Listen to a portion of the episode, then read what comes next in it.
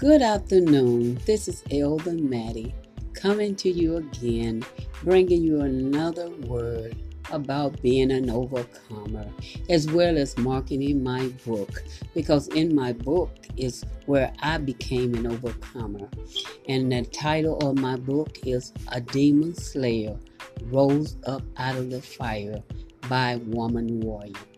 But the word on today is overcoming evil with good, which is a lifestyle. And that's in First Thessalonians 5:16-22. See, the Holy Spirit must be free to work freely in our lives and give us the strength to push away any evil that will encroach on our soul. Jesus had already overcome evil completely. According to John 16:33, we relinquish our right to do battle with the world because the fight is already over and done. Praise be to God. In my book, A Demon Slayer Rose Up Out of the Fire, I had to overcome the evil around me that kept me enslaved physically, mentally, emotionally, and spiritually. I was raised in an environment where racism, oppression, and social injustice were the key factor that held me in bondage. God did allow these things to happen to me, but much of the things that did happen to me was of my own choice.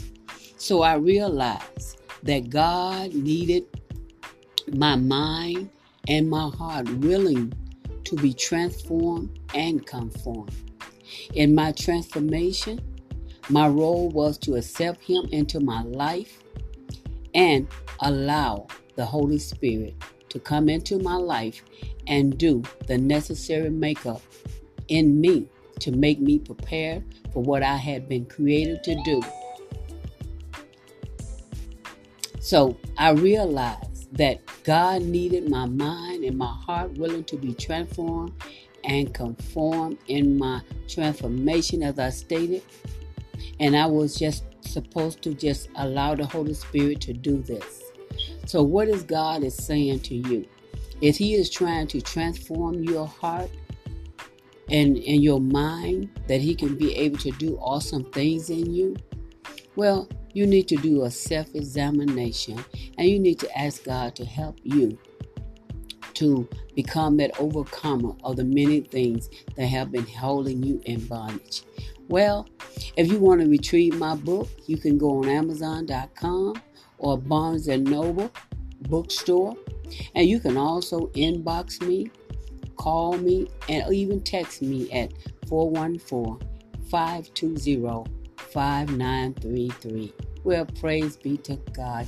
This here is episode 10, and Elder Maddie, a.k.a. Woman Warrior, will be back with episode 11 on another a word on how to become an overcomer and how to maintain that. Well, praise God. You have a blessed day.